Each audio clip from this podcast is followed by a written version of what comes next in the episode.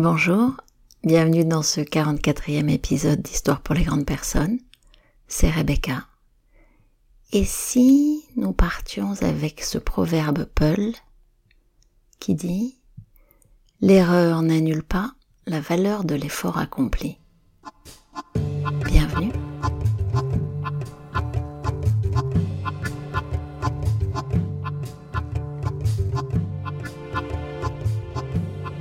Aujourd'hui, je vais vous lire un conte qui résonne de mille façons pour moi. On est toujours dans des questions plus ou moins existentialistes de à quoi sert ce que je fais, derrière quoi je cours, quel est le sens de la vie, quels sont les enjeux à essayer de monter plus haut, à faire davantage, à réussir encore? Et en fonction de là où on se place, probablement une lecture différente à chaque fois. Je vous laisse découvrir. Regardez-les de l'extérieur. Il s'agit de deux frères. Et puis, prenez place dans le fauteuil de l'un et de l'autre et demandez-vous peut-être ce que vous auriez fait. On y va Deux frères voyageaient ensemble. Vers le milieu du jour, ils s'étendirent sous les arbres d'une forêt pour se reposer. Quand ils se réveillèrent, ils aperçurent près d'eux une pierre portant une inscription. Ils la déchiffrèrent et lurent ce qui suit. Que celui qui trouvera cette pierre marche dans la forêt vers l'Orient. Sur son chemin, il rencontrera une rivière, qu'il la traverse. Sur l'autre rive, il apercevra une ours et ses oursons. Qu'il prenne les oursons et qu'il se sauve sur la montagne, sans se retourner. Là, il verra une maison, et dans cette maison, il trouvera le bonheur. Le cadet des deux frères dit à l'aîné, Allons ensemble, peut-être pourrons-nous traverser cette rivière, prendre les oursons, les porter dans cette maison, et trouver tous deux le bonheur. Mais l'aîné répondit, Je n'irai pas chercher les oursons, et je ne te conseille pas non plus de le faire. D'abord, on ne sait pas si cette inscription est vraie. Peut-être n'est-elle faite que pour attraper les passants. Puis il est possible que nous l'ayons mal lue. Ensuite, en admettant que ce soit la vérité, nous passerons la nuit dans la forêt. Nous ne trouverons pas la rivière et nous nous égarerons. Même en trouvant la rivière, pourrons-nous la passer? Elle est peut-être large et rapide. Et si nous la passons, est-il si facile de prendre les oursons? L'ours peut nous égorger et nous trouverons la mort en fait du bonheur. D'ailleurs, si nous réussissons à prendre les oursons, il ne nous sera pas possible de nous sauver sans nous reposer jusqu'à la montagne. Enfin, il n'est pas dit quel bonheur on trouve dans cette maison. C'est peut-être un bonheur dont nous n'aurons que faire. Mais le cadet, décidé, reprit. Je ne suis pas de ton avis, ça n'a pas été écrit sans but sur cette pierre, et le sens de l'inscription est clair et précis.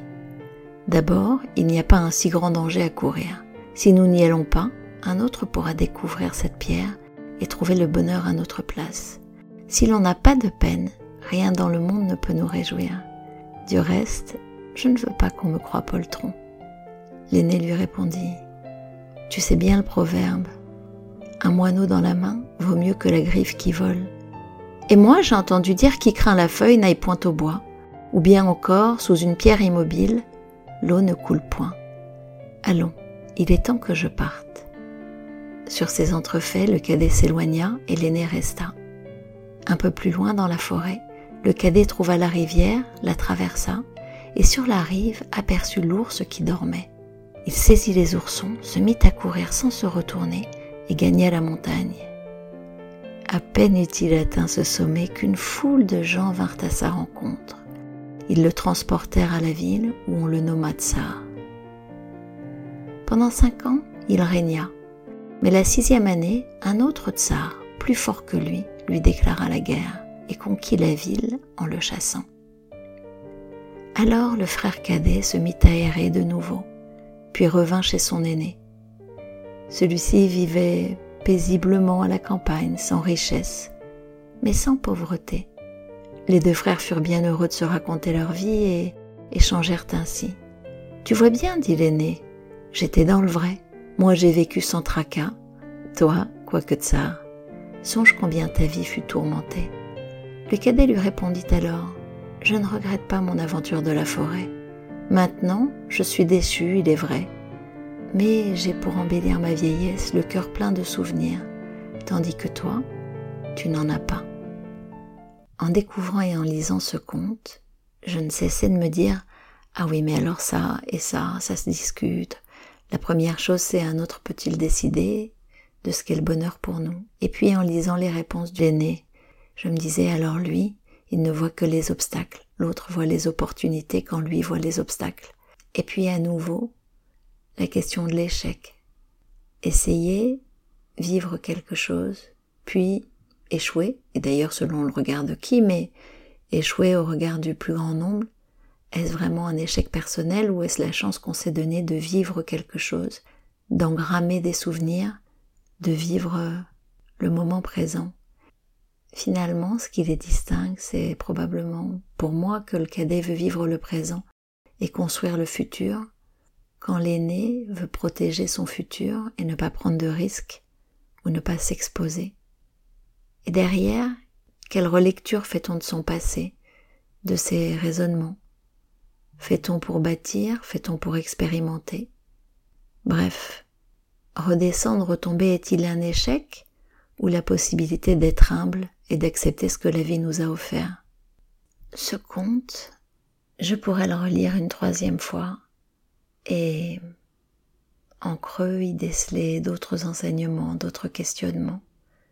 Et vous? Et vous, quel cadet, quel aîné avez-vous été? Qu'auriez-vous fait? Comment vivez-vous l'échec?